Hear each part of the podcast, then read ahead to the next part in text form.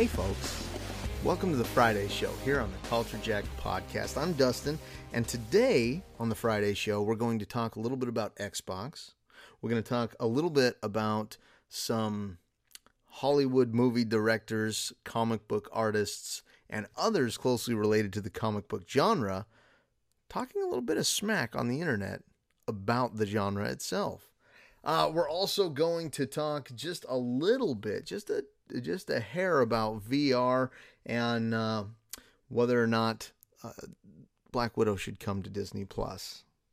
Spoiler alert: it should, but whether or not Disney will put it on Disney Plus, we're not sure yet. We will see. But before we get into all that, I have well, it's not really news, but I did I did read an article, so let me just regurgitate it to you. It was on Cinema Blend and it was about upcoming movies starring Nicolas Cage. And Nicolas Cage, if you are kind enough to remember here on the Culture Jacked podcast, both Anthony and I are big fans of the actor Nicolas Cage and think that his works in the movie industry are among the most prolific that can be out there.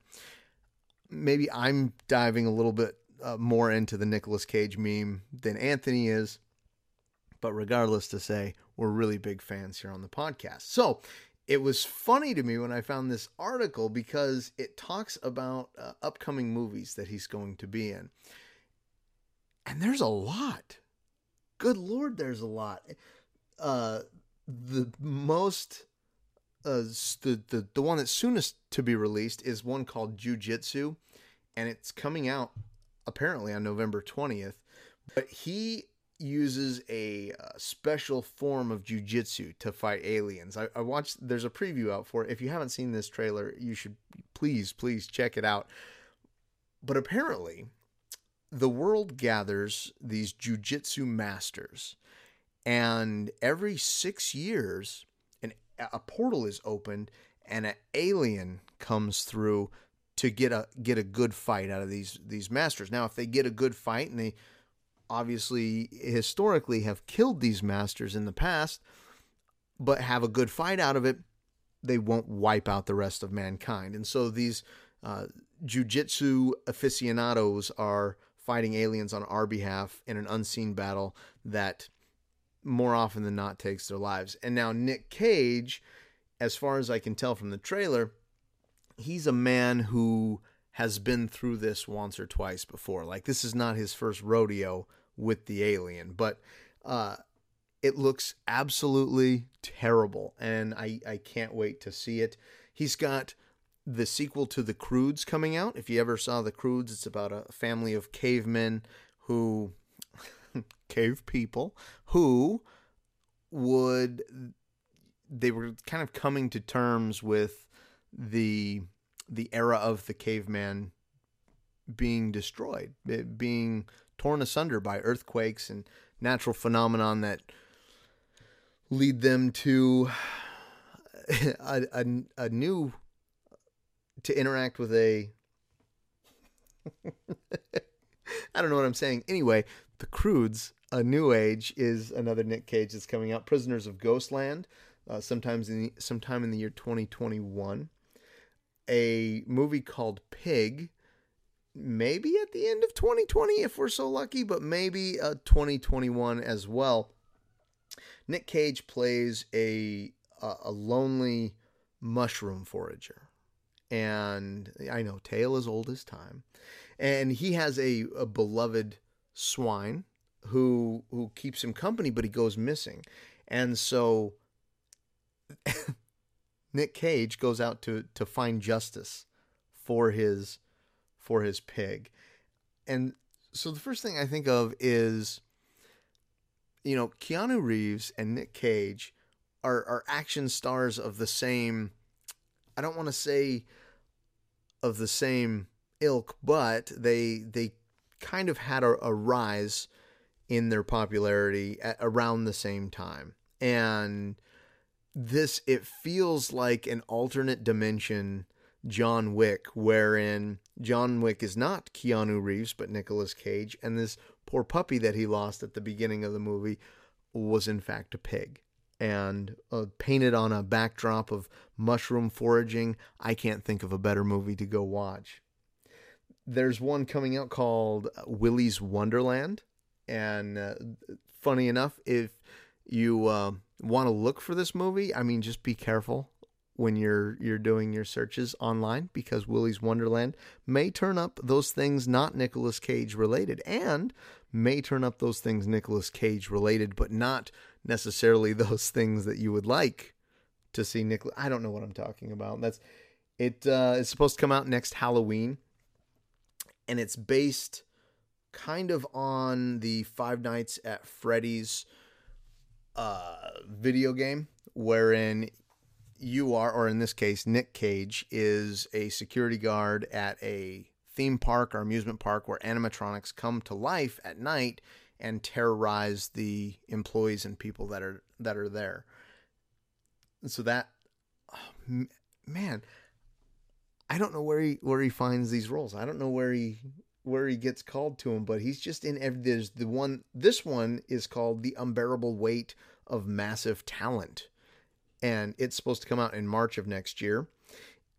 It it is Nicolas Cage playing uh, a a cash strapped actor who agrees to make a, a, paid appearance at a billionaire uh, drug kingpin uh, who is also a super fans um, party, and he's he's actually he's playing himself. He's playing Nicolas Cage, and so obviously he's not the director of this thing or the producer probably but to make a movie titled the unbearable weight of massive talent and then be playing oneself in the movie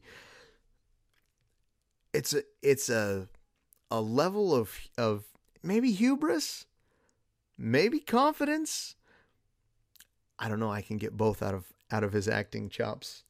Uh, but uh, along the way uh, Nicolas Cage is trying to get a, a part in the new Quentin Tarantino uh, movie. And so that should be interesting.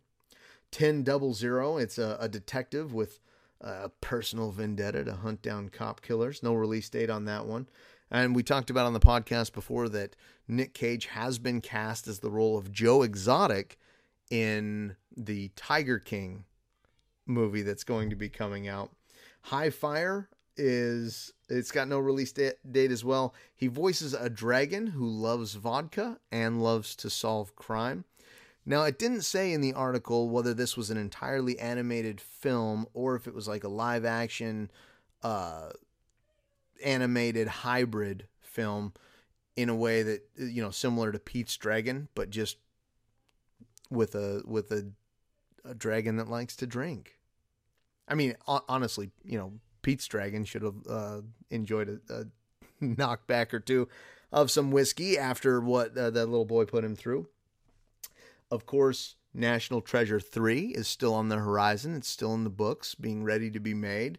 Um, and no, this one is not about Nicolas Cage, though he is a national treasure.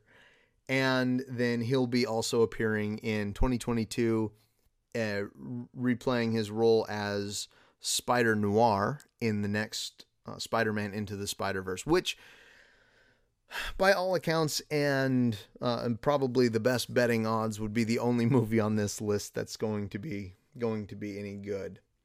There were some rumors recently about the Xbox Series X uh, running hot. Like they said, man, this in in people that have done play tests and um, people in the industry have said that this Xbox game system gets pretty spicy when it's turned up, and and so people did some tests, and uh, one of the examples of those tests I could find here, uh, this this person they used Red Dead Redemption 2, um, they played it for 15 minutes. They played it on uh, both the Xbox One X and they played it on the Xbox Series X, and then they took uh, thermal uh, FLIR readings to determine the the temperature output of the machine and it looks like for that game for that amount of gameplay the Xbox One X was at its peak around 65 degrees Celsius and the Xbox Series X was at 48 degrees Celsius. So,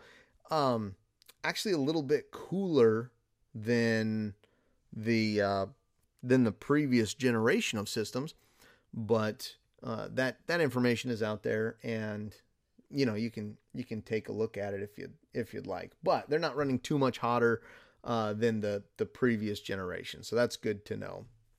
And speaking of Xbox, uh, the what is he? The CEO, Phil Spencer. What's he do? He's chief magician and warlord over there at Xbox, probably. He uh, he's been on the internet, you know, talking some smack. It seems like almost every day, Phil is out here giving an, an interview and dropping some new juicy detail that takes the takes the internet by storm. But uh, he said that uh, well, he said a couple of things, but one of the things he said was that the Xbox Series S, the the cheaper console, is actually going to have faster loading times than the more expensive Xbox Series X. And he said the reason that is is mostly because it's not going to be saddled with a lot of the the high res loading times or high res graphics that the Series X is. So because because it's going to underperform graphically, it's going to uh, compensate for that in a uh, a speed uh, and loading time sort of way, which is cool. And if you're playing like the the cheaper console, you get getting the budget console. It's good to know that you're at least getting something out of it, and that is a faster loading system. He's also convinced that the Xbox Series S is going to it's going to outsell the Series X. Though he said he thinks uh, both will sell out in the near to immediate future. Like, and I've talked with Anthony about this. There's not going to be Xboxes. There's not going to be uh, PlayStations or Nintendo Switches to be found anywhere on the on the shelves this holiday. It's people have been cooped up. They are ready for some escapism, and what better way to do that than to play some games? So uh, he's convinced that it's going to outsell the Series X. Maybe in the long run, we'll see it being a, a budget console. And then, you know, the PlayStation 5 and the Xbox Series are going to have like half step models like they did in the past, like the Xbox One X is, like the PS4 Pro or PS4 Slim. They're going to have these other iterations these kind of in between generations in the in the generations as well. So we'll see. He thinks Series S is going to be a big seller. I guess only time only time will tell on that one. Yeah, there is also a rumor when it comes to Microsoft and Steam that there's a uh, a, a partnership, and so a lot of people after Xbox bought Bethesda or Microsoft bought ZeniMax, I guess I should say, they thought, well, what's the next big what's the next big company they're going to buy? And there were rumors going around that it was going to be Sega. And I saw recently a, a photo that indicated that Activision might be up for sale or Ubisoft. Uh, EA has already joined Game Pass to allow all of their games to appear on uh, Game Pass. And so, I mean, ideally, Microsoft, please please steal respawn from EA. I am so tired of not having Titanfall 3. Just do it and release it in a window that is not con- conflicting with other games. I that game has been so poorly misrepresented and mistreated in my humble opinion. Um so it might be Steam. Maybe they're not buying Steam, but Xbox the app just did have an update and on the update it said that uh, what did it say? It said, "Oh, you can now add your Steam friends to your friends list on your Xbox app." So with with a rumor, uh, curious happenstance be happening, and now you can add your Steam friends on Xbox. Maybe that lends more credence to the rumor, maybe not. Uh, one thing that Anthony Anthony talked about, either he talked about it on his podcast or he talked about it uh, with me personally, which you wouldn't know about. So I don't know why I'm asking you, but please help me with my memory. It's ailing and it's going quick. We talked about this generation of Xbox learning its mistakes from last generation. Last last generation, not just Xbox but PlayStation as well, were so adamantly against uh, crossplay. Yet now I see crossplay sneaking into all kinds of games, Rocket League, Apex Legends. The list goes on, but those are the only two examples I have at the ready. so, so I'm excited to see more crossplay options. Uh, to be frank, in in future gaming, uh, the Xbox One was released with a had to have Xbox Kinect, and the Kinect was a pretty big. I I enjoyed the Kinect myself, but commercially, critically, it was a pretty big failure. But every Xbox had to have one, and so that drove the price up for the thing. And Xbox was very concerned with the uh, Xbox One being a being a multimedia system, being something that you could use for everything, which is nice. It's a good consideration. However, people wanted games and they wanted these to be gaming consoles, yet, I mean, here they were trying to sell it as something something else. Uh, recently, on the 18th of this month, just a few days ago, the original Nintendo Entertainment System turned 35. That's pretty close to uh, pretty close to Anthony's birthday, I do believe. I'm it it it came out on uh, October 18th, 1985, and I'm just a little bit older than the NES myself, so I, I'm. Wait a second. Am I? I'm 85. No, Anthony must be 84. So he's a little bit older too. Never mind. Never, no, we're both older than the NES, but barely. We're right there with it. I'm a Pisces. I wonder what my horoscope says today. Hold on. Hold on. Hold on. All right, here's here's what my horoscope says because this is an important part of Culture Jacked.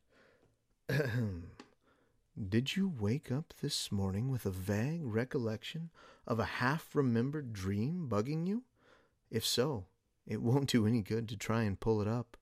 Perhaps you aren't meant to remember the entire thing, in which case, you should try analyzing the little bit you do remember. Perhaps it will come to you when something reminds you later. Don't let it drive you crazy. It's only a dream, after all. Gosh dang, that was uh that was spooky because in fact I I did not have a dream last night. Maybe I did. I can never remember my dreams. Sometimes I can. I woke up and my eyes hurt this morning. I don't know if that has has any relevance on that horoscope. Maybe it does, maybe not. Okay. That was a fun Earlier this week, PlayStation 5 showcased its new UI and uh, it's got a new control center and it's really slick. It's really fat. Like I'm getting the Xbox, obviously, but this PS5 control center, the whole loading screen, it was very slick. It was very snappy, very fast, very sleek looking. Uh, it has a new activities tab that you can pull up while you're in the middle of the game. And the quick resume to the game was super fast too. Like they were in the menu, and then back in the game, and in the menu like seconds. It was awesome. But they've got this activities tab that you can bring up and you can you can see in the activities tab how much time certain levels, certain missions, certain quests took you. You can also see how much time that certain levels might take you, that the game might take you. And this is really good for those people trying to budget their time and go, okay, I've only got 15 minutes to play. If I play this level, I mean that's that's 15 minutes. And so I, I thought it was very interesting. But it'll be interesting to see like if that if that's a real life counter of time. Like if I'm playing versus my daughter. I'm playing and it says it should be five minutes for you. but the game starts seeing how my daughter's playing and she goes it goes oh maybe it might take a half an hour for you to get through this one because maybe the algorithm will recognize that she's not doing as hot she doesn't know the control scheme as well as i do or, or things like that so that'll be interesting to see they've got another thing that goes along with that called game help and it's kind of like an in-game tutorial wherein if you get stuck at a certain part in the game and you don't know how to get the other coins on that level, or you don't know where they might be, or you don't know how to access that secret, you can go into this game help and they've got little pre rendered videos for you to show you where you should go, how you should jump, how you should move to complete the level or complete the part that you're stuck on, which is kind of interesting to do. Now, I was listening to Game Scoop last week, and last week they talked about, you know, it, it could be difficult for the developers to implement this particular feature in every single one every single game that they do. Maybe for the first party developers where, where PS5 and Sony say, yes, this is a priority, make sure this ends up in the game. But would third party developers be able to allocate as much time to make these basically in game tutorials for every single game that they make? And only time will tell whether that's the case or not, but at least the functionality is there, and at least it's a possibility uh, for those developers that do want to utilize it. They've got a quick join for parties and for voice chat, and something that was really cool was picture in picture gameplay.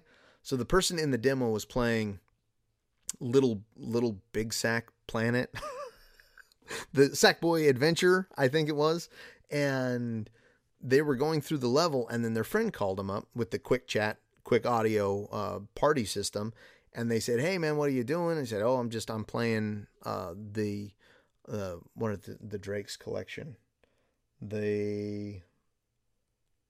Nathan Drake is the character. Why can't I remember the game? oh man, they're like the Indiana Jones style. You know the game that I'm talking about. It's the one where the guy climbs on the ledges, he shoots the bad guys, and rides in the jeep.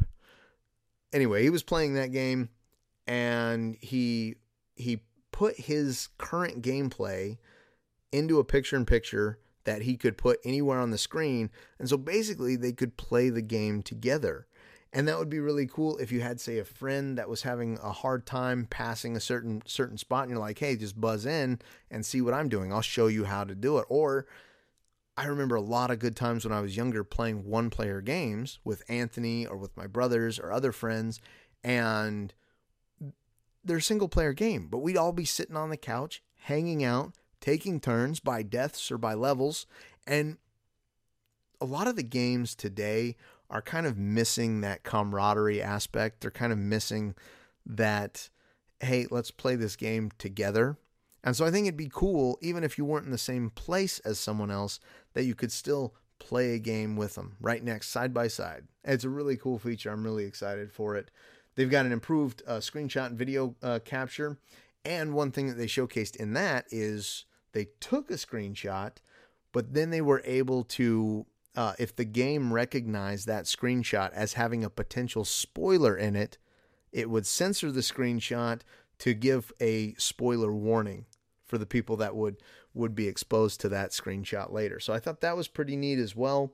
And then enhanced voice dictation with DualSense uh, controllers, so you can just speak right into your controller, and then it will dictate what you're saying for those screenshots or for uh, chats or or anything like anything else like that. There was a Dreamcast Mini that was announced for those of you who are Dreamcast fans. for those of you dying for that particular piece of nostalgia, and uh, moving on to some movie stuff. Uh, shooting on the Batman had to be delayed for a few weeks because Robert Pattinson got he got the COVID. Um, I remember my wife; she sent me a, a screen cap that's saying he had the coronavirus and so production had to be halted. Well, apparently that was a lie. because I guess, as the rumor says, Pattinson just, he just wasn't showing up on set and he wasn't in the the right shape for the the role like he hadn't been working out hard enough um, and all of this coronavirus stuff was a cover for giving him some time to get his get his head right. And uh, it's I mean it's amazing that these actors have to be in the peak physical form that they have to be in to be in especially these superhero movies because these comic book characters were not they're not weenies. I mean, they were impressive physiques of men and women who, you know, fought crime and had extraordinary powers and abilities. So I don't I don't blame Robert Pattinson, but man, uh, to use coronavirus as an out, if it is true, is is kind of scummy, maybe a little bit. Uh, David Ayer, and if you all remember David Ayer from the Suicide Squad, the 2015, 2016 Suicide Squad, you'll remember uh, that that that film was not the most highly rated. And I've talked about how I actually liked it before, but a lot of people do not or did not. And so the Suicide Squad director, he got on to social media, onto Twitter, and he said, I took the hits like a good soldier when the studio cut hit the streets. It's who I am. I watched my first cut, my cut for the first time since it was abandoned. It's fucking amazing. On God. I felt guilty for years. Like I fucked it. Nope. It's fire. It's the tone of the Comic Con trailer 100%. And so I can't help but feel like because Zack Snyder is getting his Justice League cut sent to HBO, is that David Ayer is trying to convince Warner Brothers, maybe start some viral marketing with this to say that, hey man, Suicide Squad was just as good until it was wrecked. Give me the Ayer cut. Let me put out a four part miniseries on HBO Max. Let me make the movie and show you the movie that I wanted to make, and it will receive all the acclaim that it should have gotten the first time before those nasty studio heads got involved. But him saying this and then me traipsing down this particular rabbit hole and thinking, what other superhero movies spe- specifically could use a director's cut? I mean, there's been a lot of bad superhero movies. And I'm sure not all of them were just because of the interference of the studio, though there may have been a couple. Now, just for your consideration, let me leave you the following Halle Berry, Catwoman, Fantastic Four, any of the Fantastic Fours, the old ones or the Fan Four Stick, uh, any of them. Spider Man 3. Do you think there's a Raimi cut out there that was not pressured so much by studio heads to say, you got to get the Sandman in there, you got to get the Green Goblin in there, you got to make sure that Venom is in there? Is there a cut out there like that, Sam Raimi? I know you're coming back to do some more MCU stuff, but I'd like to see that Spider Man 3 uh, give justice to an unjustified Tobey Maguire. The guy was garbage. I don't like him, even though he's coming back for Spider Man 3. Whatever. Uh, Daredevil with Ben Affleck. What about that one? Could that use a remake? Green Lantern with Ryan Reynolds. You think the movie was so bad because there were people sticking their noses in where they, they shouldn't have? Batman vs Superman, Dawn of Justice. Maybe maybe Snyder had a good cut of this as well. But again, I didn't mind that movie. I thought it was pretty good myself. Ghost Rider with Nicky Cage, either the first or the second one. X Men Origins, Wolverine, the introduction of Deadpool to big screen, wide audience uh, programming. And then what about Batman and Robin? What about those nips? Do you think those nips, those George Clooney bat suit nips, were the result of a studio executive who was just stepping on his own feet? Or do you think that was a special request by George himself. I like to think it's the latter. It makes it makes um makes me feel like, you know, there is good in the world still. on his show on Monday, did you guys catch the Monday Madness show with Anthony?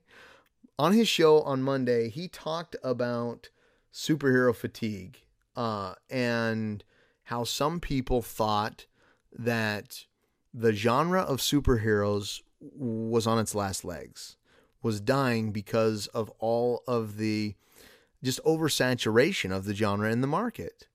And he said that a lot of that had been allayed by the fact that a superhero genre is not just uh, superheroes, but it's a, a thriller story, uh, an intrigue story, a romance story, a rom com story, uh, a straight up comedy story, a kung fu story, a martial arts story inside of the superhero genre. And I couldn't agree more. I think that's absolutely correct. And so I remember the conversations revolving around superhero fatigue before uh, pro- probably around you know 2011 2012 when the avengers had just kicked off and then they kept going after that and people said wow man superhero fatigue it's coming. I remember reading a lot of articles about when is this industry going to die? When is this going to be on its last legs? When in fact it was just being propped up to be one of the most profitable subgenres and and industries within filmmaking and hollywood. So they've been talking about superhero fatigue for a long time, and I don't think it's a thing that's come to pass. I will, however, posit that in this time of coronavirus and pandemics and movie theaters closing, we've talked about how a movie is not as profitable as it was because it does not have a theater audience to be sold to at present there is a future that I can imagine where maybe people aren't burnt out of the superhero genre because it's been too much. But Marvel, especially, has spent a lot of time getting its audience invested in these characters and finding finding finding a market and a love for this story I'm I'm worried if I if I'm worried about you know multimillionaires beyond myself making money off of my viewing eyes at all. I'm worried that there can be a future where people are away from the Marvel brand for too long. They're out of the MCU for too long that they forget or don't care when it comes back full force. Which Disney, if you're listening, release Black Widow onto Disney Plus. Get this movie out here. Show us that there's still an MCU to come back to. Don't leave us hanging. Please, please, please. But I want to ask the same question to the audience that Anthony asked Is superhero fatigue real? Are you tired of superhero movies? With all these different iterations, all these different genre busting things, are you tired of superheroes? Aaron Kripke He's the director of The Boys. He recently had a quote on the MCU movies in particular in an interview with uh, THR. He said, uh, he first said that he is a Marvel fan, but he admitted there are too many movies. He called the franchise as a whole dangerous, and then he elaborated by saying, it's a little dangerous to train an entire generation to wait for someone strong to come in and save you. And then he said this That's, I think, how you end up with people like Trump and the populists who say, I'm the only one who can come in, it's gonna be me. And I think the way that pop culture conditions people so subtly, I think it's conditioning them in the wrong way. Because there's just too much of it. So I think it's nice to have a corrective, at least a, a small one in us to say, they're not coming to save you. Hold your family together and save yourselves. Uh, and of course, he's he's the the director of The Boys, the show on Amazon that's received a bunch of praise and is a really good show in its own right. But the superheroes there are not there to save you. Obviously, they're basically portrayed as the villains in this show. I think that Mr. Aaron Kripke is maybe a, he's maybe getting a little too wild because of the success he's had from the boys. He is giving far too much credit to these movies to be be able to subvert the will of people and say that they are influencing them uh, to become, I guess, sheep, to become uh, followers. Maybe I don't know. I've never gone out out of a Marvel movie and and been like, man, I I guess I don't need to protect my family. Someone else should do it for me. Aaron Kripke, you crazy man. Uh, he also uh, addressed in his interview the uh, crowd pleasing girls get it done moment from the boys uh, season 2 finale. The boys had a lot of kind of not throwaway gags, but they had a lot of hey, we are directly parodying the Marvel Cinematic Universe. Like the boys had a movie that they were filming in it that was supposed to be like their Avengers level movie or their Dawn of Justice style movie. I can't remember the name of it presently, but they did have a movie like that where they were directly uh, lending their their parody to it. Um, but the girls get it done. Uh, it saw Starlight, uh, Queen Maeve, and Kimiko go up against Stormfront, and they just kick Stormfront's ass. Like it was one of the one of the ending scenes, um, and it felt like a direct response to Avengers Endgame, uh, where they had that female moment in the movie, which was a cool moment, a cool comic book moment, seeing all these characters together. But Kripke explained that the scene uh, that it came from, uh, the the executive producer there, Rebecca Sonnenschein, uh, she was furious after she saw Endgame. She said, "I saw it too," and I was like, "That is the dumbest, most contrived." She said, "Don't get me started." She found it condescending, and I agreed said Kripke.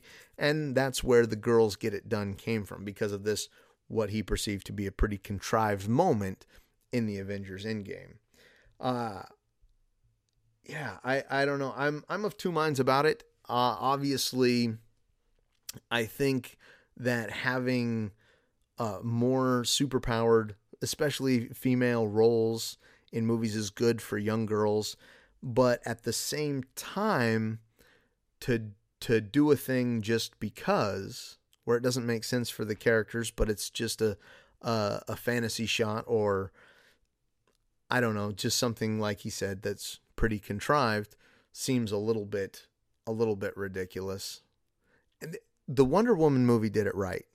And I've said it before because Wonder Woman they came out and they had this movie and they said this is going to be a killer movie. And then there were some people that said oh no it's not going to be that good of a movie. And instead of taking the ghostbusters reboot route where they said oh you're just a sexist because you don't like the women in the movie the folks from wonder woman said why don't you watch the movie? It's going to be really good. And then it was. And so i don't know. Reasons behind things diversity. This isn't the kind of show you're looking for. You just want me to tell you about virtual reality, like Anthony talked about on Monday. All right, so, uh, and on Monday when Anthony talked about VR, uh, Anthony, it'll please you to know that uh, y- your guy here is going to be the owner of a VR. Oculus 2, as a matter of fact, Oculus Oculus Quest 2, which has received some controversy as of late because it is always required to have a Facebook login, which people are not pleased with. Uh, I know we use Facebook. We have a Facebook page for the podcast here.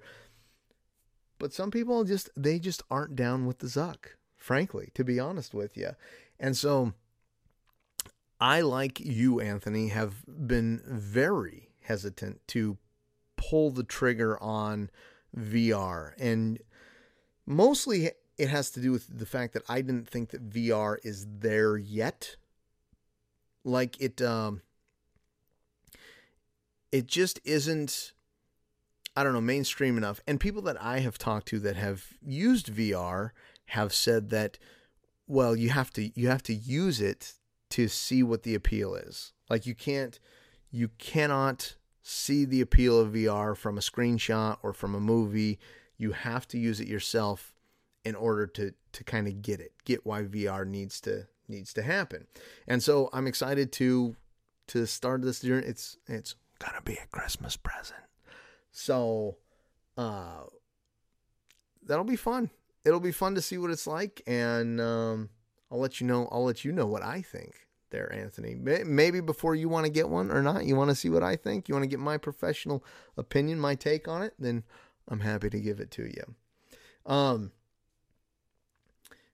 really, really quickly, Anthony also mentioned on Monday he had talked about Tom Cruise and being a, a crazy good actor and his own stuntman and doing some really wacky, wacky out there stuff, but also having some really wacky out their opinions. And of course, notoriously, Tom Cruise is a part of the Church of Scientology, which we like to stay apolitical on this show the best we can. So we're not going to say anything too destructive of Scientology, too uh they are a bunch of wackos though.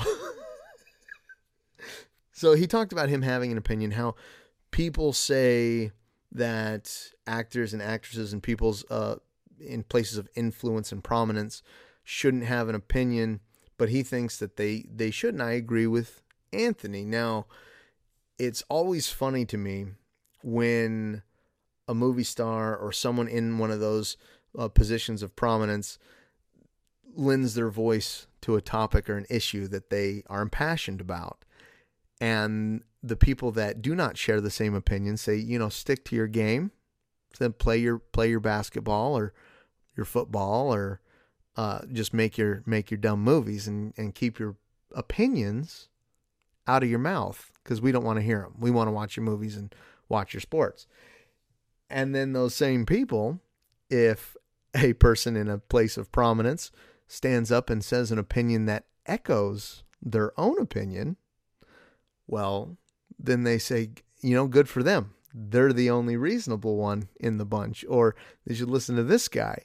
And so I think uh, people's insistence that movie stars and famous uh, persons mind their own business is highly dependent upon what their business is. Could be. Could it be that you are you are swayed not just by the person doing something that is not their chosen career path and that they disagree with you? Maybe.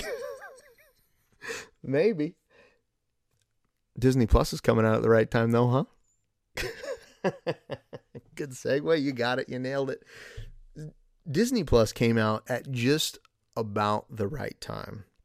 As all of this pandemic and all these shutdowns and all the all the people that aren't willing to go out to see a movie and movie theaters are going under, Regal cinemas are closing many of their locations yet again. There's not or it doesn't seem to be the desire or the capital to bail out these institutions. And so who knows if we're seeing if not the end of cinema and theaters and the movie going experience, then perhaps a pause in cinema and theaters and the movie going experience. So Disney Plus came out, was it last year? It must have been last year, just right before, right before coronavirus with The Mandalorian. I think it was only a year ago. Maybe it was two years ago. Regardless, that may be the new business model for movies is just the streaming services. At least until things get back to a, a more stable sense of normal and people are feel safe and secure enough to go out again and go to the movie theaters. And these all these industries that are, are going out of business right now, they have to find a way to change. And that way to change for Disney Plus is to get that goddamn Black Widow on your goddamn service. Please, won't you do it? Please. Oh, my Lord. Star Wars movies are on Disney Plus too. If you guys like Star Wars, I I will now rank for you because there's nothing more contentious and divisive than someone telling you their preference of Star Wars movies and what they thought about them. So here it is. This this is my Star Wars list for you. The bottom 3 Star Wars movies are episode 4, 5 and 6, the original Star Wars. And I'll tell you why. And I'll tell you why. Some of you sat up in your chair and got a little frustrated there, and that's fine. But I'll tell you why the 4, 5, and 6, the original Star Wars trilogy, are my least favorite and perhaps the most terrible movies ever made entirely. One, I don't remember them at all. I don't recall what they're about, and I don't uh, uh, care to because I have seen screenshots and I have seen trailers and clips from these, and the animation that is used, the effects that are used, the acting that is done is all just terrible. They're terrible movies. All right, moving on. Have I lost you? I hope not. Uh, the next ones up from that list, as far as the worst ones, were the second film with Hayden Christensen. I believe that was the one where it was about two hours of of talking, two and a half hours of him trying to romance and simp over um, what's her name? I don't know, big hair girl who was in disguise in the first one. You know, Padme, that's the one. And uh, it was it was boring. He did float an apple, which was kind of cool, and the special effects were a little bit better in that one than the original trilogy, but not by much. And then following that one would be the first one, and then the third one, respectively, because in the first one they had the pod races, and that was pretty dang cool. But in the third one, they did have old uh, Anakin get his legs and arms cut off in the lava. I have the high ground, Anakin. Don't be a fool. Anakin wouldn't give up though. He had more children to kill, honestly. Then, following uh, that being my number, well, I get I, I don't even know how many there are. There's there must be four more because there was Rogue One. Well, there was the Han uh, Solo story as well. Uh, Solo, a Star Wars story. So I've got five more movies to go. In that case, uh, the Solo makes uh, the the seventh least popular one on my list, and followed by Rogue One. No, Rogue One was really good. I really enjoyed that one. the The sassy robot in that one was he really gave me a gave me a hoot. So in that case, it'll be The Force Awakens is the next one, and then The Rise of Skywalker, and then Rogue One, and then topping out the list at the best Star Wars movie of all time is The Last Jedi. Hate me all you want, but leave it in a comment and leave a review for me so you can spread that hate on to others. ah. When's the next season of Peaky Blinders coming out on Netflix? Please someone tell me. I could look it up, but that would just be that'd be too much. When is Black Widow being released on Disney Plus? These are the questions that we have, the answers that need to be known. Disney, let us know. Do not lose the Marvel Cinematic Universe. It's too important to comic book fans, to action fans. And though Aaron Kripke, did I not put it in here? Aaron Kripke was talking smack on the MCU, but so too was Alan Moore. Last week uh, on the podcast, on Anthony's episode, he talked about uh, Scorsese talking how how detrimental comic book movies were to the movie industry as a whole. And Alan Moore, not to be outdone, had an interview with Deadline. With Deadline, where Deadline asked him, Do you watch no superhero movies at all? What about something a bit offbeat, like Joker? You wrote a key Batman comic. So Alan Moore, of course, famously wrote The Watchmen and many, many other comics, but he responded, Oh, Christ, no, I don't watch any of them. All of these characters have been stolen from their original creators, all of them. They have a long line of ghosts standing behind them. In the case of Marvel films, Jack Kirby, the Marvel artist and the writer, I have no interest in superheroes. They were a thing that was invented in the late 1930s for children and they are perfectly good as children's entertainment. But if you try to make them for uh, the adult world, then I think it becomes uh, kind of grotesque. He said, I've been told the Joker film wouldn't exist without my Joker story, 1988's Batman the Killing Joke. But three months after I'd written that, I was disowning it. It was far too violent. It was Batman, for Christ's sakes. It's a guy dressed as a bat. Increasingly, I think the best version of Batman was Adam West, which didn't take it at all seriously. We we kind of have a uh, we have a kind of superhero in the the show, but if we get the chance to develop them more, then people will be able to see that the characters have quite unusual aspects uh, to them. Deadline responded, Hasn't cinema always been a form of escapism to an extent? Moore said sometimes it was, all art forms are potentially, but they can be used for something other than escapism. Think of all the films that have really challenged assumptions, films that have been difficult to take on board, disturbing in their messages. Same goes for literature. But these superhero films are too often escapism. And so, to a degree, with Alan Moore, I would agree that people are too eager to get away from their everyday lives, to get out of their own heads and into maybe the head of a Wolverine or Spider Man character. But I think these movies are incredibly fun. And if you're not if you're not having fun in life, if you're not doing the things you enjoy to do, if you're not watching the things you enjoy to watch, reading the things you enjoy to read, being with the people that you enjoy spending the most time with, then what are you doing? You're wasting your life. And so to that I say, when is Black Widow coming out on Disney Plus? Give us a break, Disney. That's it for the Friday show. Thank you guys so much for tuning into the show. Um, hopefully uh, you stay stay tuned on Monday for the next episode of Monday Madness with Anthony, and be sure to leave us a review because. The way the algorithm works, if you interact more with this show, then this show will think that it needs to be delivered to more people. The less people that interact with this show, they'll say, My gosh, nobody wants that show. Nobody new needs to listen to that show. And to Anthony and me, that's just the biggest travesty that's ever occurred.